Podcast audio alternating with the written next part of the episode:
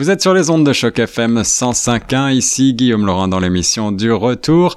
Aujourd'hui, mon invité au bout du fil est le directeur général de l'association franco-ontarienne des conseils scolaires avec qui euh, on va discuter, bien entendu, du casse-tête de la rentrée de la situation actuelle en matière de Covid-19. Mais on va revenir également et surtout sur euh, cette annonce en immobilisation qui a été faite par le ministère et l'association franco-ontarienne des conseils euh, scolaires catholique euh, est euh, remonté contre les annonces qui viennent d'être faites. Pour en parler, c'est Yves Lévesque, mon invité. Bonjour Yves. Yves, pour commencer, veux-tu en quelques mots nous rappeler euh, qui vous êtes? L'association franco-ontarienne des conseils scolaires catholiques représente, je crois, près de 78 000 enfants. Exact. Euh, l'association représente euh, les huit conseils scolaires catholiques à travers l'Ontario. Elle est la voix euh, de, de, ces huit conseils scolaires qui, comme tu l'as mentionné, représentent, offrent des services à plus de 78 000 enfants. ça représente, je crois, près de 600 écoles et, et je me souviens bien, au-dessus de 10 000 employés, donc euh, euh, un des, des, gros employeurs euh, francophones en Ontario. En effet. Alors, par voie de communiqué, vous vous dites euh, à l'association très déçu par les décisions du ministère de l'Éducation d'ignorer les besoins des élèves franco-ontariens, ainsi que la nécessité d'apporter des améliorations aux écoles catholiques de langue française. Est-ce que tu peux nous expliquer quelle est la situation aujourd'hui, à l'instant où l'on parle? On parle de, surpeuplement d'ores et déjà? Oui, ben, écoute, nos, nos écoles, euh, ben, pas toutes nos écoles, mais beaucoup d'écoles dans beaucoup de, des marchés euh, euh, du conseil, euh, des conseils, sont dans des états de, de surpopulation, des d'installations qui sont non adaptées aux besoins de la, la, la, population d'école.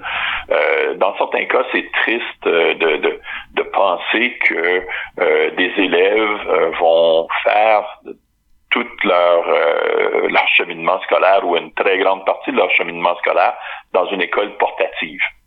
Euh, c'est pratiquement euh, c'est pratiquement inconcevable euh, et les besoins sont criants sont sont connus du ministère et, euh, et on ne semble pas, euh, malgré toutes les annonces qui sont faites, en, en tenir compte. Et on, on, est plutôt déçu de cette, euh, cette approche-là de, de, de, consultation qui n'existe pas. Alors Yves, je t'interromps une seconde pour bien comprendre. Tu parles d'écoles portatives. Ça veut dire pour nos auditeurs que euh, ce sont des écoles en préfabriqué qui ne sont pas terminées. Ce sont des bâtiments temporaires.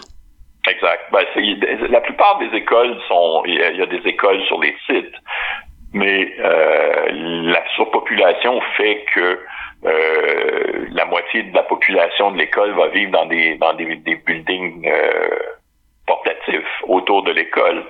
Euh, il y a des écoles, on a des écoles secondaires qui ont 10, 12 portatives à côté de l'école parce qu'il n'y a pas assez de place dans l'école alors qu'on devrait faire des agrandissements dans ces écoles-là et on ne le fait pas. Donc, ces élèves-là vont passer euh, la grande partie de leur secondaire dans des, dans des locaux portatifs. Alors pourtant, cette liste euh, des projets d'immobilisation qui ont été approuvés par le ministère de l'Éducation, elle a été rendue publique euh, il y a quelques jours, c'était le 23 mhm. juillet, et euh, elle, elle n'a pas, semble-t-il, pris en compte vos réclamations. Si je comprends bien, une seule de vos soumissions a été retenue. Exact. Une, une, soumission sur 45. On est, faut, faut, faut comprendre qu'on est content d'avoir eu cette soumission-là. Euh, c'était un besoin qui était important pour la région de, de Brampton dans ce cas-ci. Euh, mais une sur 45, euh, on, on, se pose des questions alors que nos écoles débordent, euh, que les besoins sont criants et connus et, et je veux dire, euh, alors que d'autres d'autres d'autres projets accordés sont peut-être euh, sont peut-être moins pressants. Alors, vous vous interrogez à l'association et euh, comment est-ce que s'effectue l'évaluation des propositions des, conseils scolaires au niveau du ministère, d'après ce que tu sais? De ce que je sais, euh, c'est un c'est un, un, très grand mystère. Euh, donc, ce qui ce qui se passe à chaque année, les conseils scolaires soumettent leur liste de, de, de, de en immobilisation. Et chacun des conseils euh, peut soumettre euh, jusqu'à une dizaine de, de projets. Euh, de ce que j'ai pu comprendre, il y avait comme 256 projets qui ont été présentés cette année. ça représentait quelque chose comme 3,2 ou 3,3 milliards de dollars et, et on adresse 500 millions. Et ce 500 millions-là est adressé cette année c'est important aussi de noter que l'année dernière, il n'y a eu aucune annonce en, immobilisation non plus. Donc, on est, on est à la deuxième année d'un processus qui se veut annuel. Et là, on nous offre 500 millions. C'est 500 millions, c'est beaucoup d'argent, là, comprends-moi bien, mais mais les besoins des écoles sont criants. On veut offrir une, une éducation de qualité aux élèves. Euh, on ne peut pas le faire sans avoir les moyens qui vont avec. En effet, il s'agit là, euh, en matière d'immobilisation, d'un investissement sur l'avenir en matière d'éducation. Euh, est-ce que cela veut dire que, d'après vous, ce processus d'évaluation devrait être un petit peu plus transparent? Euh, Possiblement. Au niveau du ministère, les, les, les, demandes sont, pour, sont présentées à chaque année. et les annonces sont, je dirais, généralement connu d'avance, euh, où on a eu une discussion avec le ministère. Cette année, on l'a appris euh, par la liste euh, sur le site web du ministère le 23 juillet, comme tout le monde. Et ça, c'est inacceptable. On ne parle pas d'un processus de communication et de consultation. Alors, vous n'avez pas été très clairement euh, consulté dans ce processus-là. Euh, euh, vous avez soumis une liste de, de propositions, mais vous n'avez pas du tout été consulté finalement. C'était un peu comme une loterie cette année. Chacun des huit conseils scolaires a soumis son projet et tout à coup, ben, le gagnant, c'est un. Alors, dans, dans, la minorité linguistique qui est la nôtre, 70% des élèves franco-ontariens quand même fréquentent une école euh, de langue française catholique, je l'ignorais. C'est un chiffre important. Quels sont les mhm. enjeux pour, euh, pour euh, les euh, écoles du Conseil scolaire catholique en Ontario?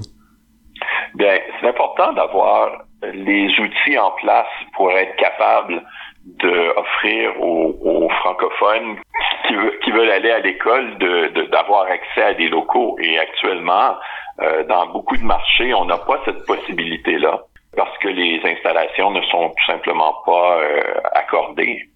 Est-ce qu'il y a des endroits particulièrement euh, en manque en Ontario? Est-ce qu'il y a des, des endroits Je veux dire, il y a beaucoup de communautés en, en croissance. Euh, il y a énormément de besoins. Euh, et, il faut comprendre aussi que les écoles francophones euh, sont souvent des écoles régionales qui couvrent un très grand territoire. Euh, c'est pas comme une école de quartier où on en met une dans chaque quartier, dans, dans comme les, les, les, les, écoles anglophones ont le, la possibilité de le faire. Donc nos écoles couvrent très large et le fait qu'on ne puisse pas offrir euh, ces besoins-là euh, ou couvrir ces besoins-là fait que ça rend les écoles moins disponibles aux francophones et par le fait même l'accès à l'éducation francophone catholique.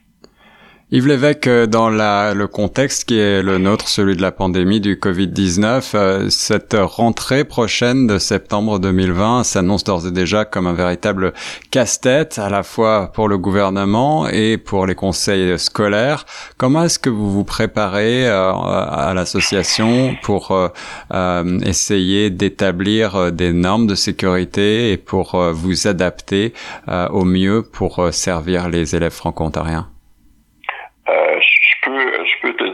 qu'il euh, y un travail euh, qui est fait par chacun des conseils scolaires, un travail de fond euh, pour la préparation pour une rentrée sécuritaire des élèves en fonction du scénario qui sera utilisé dans chacune des régions.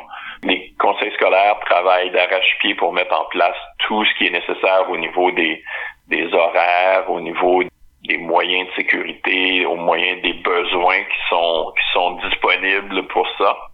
Mais euh, le défi actuellement, c'est c'est le temps.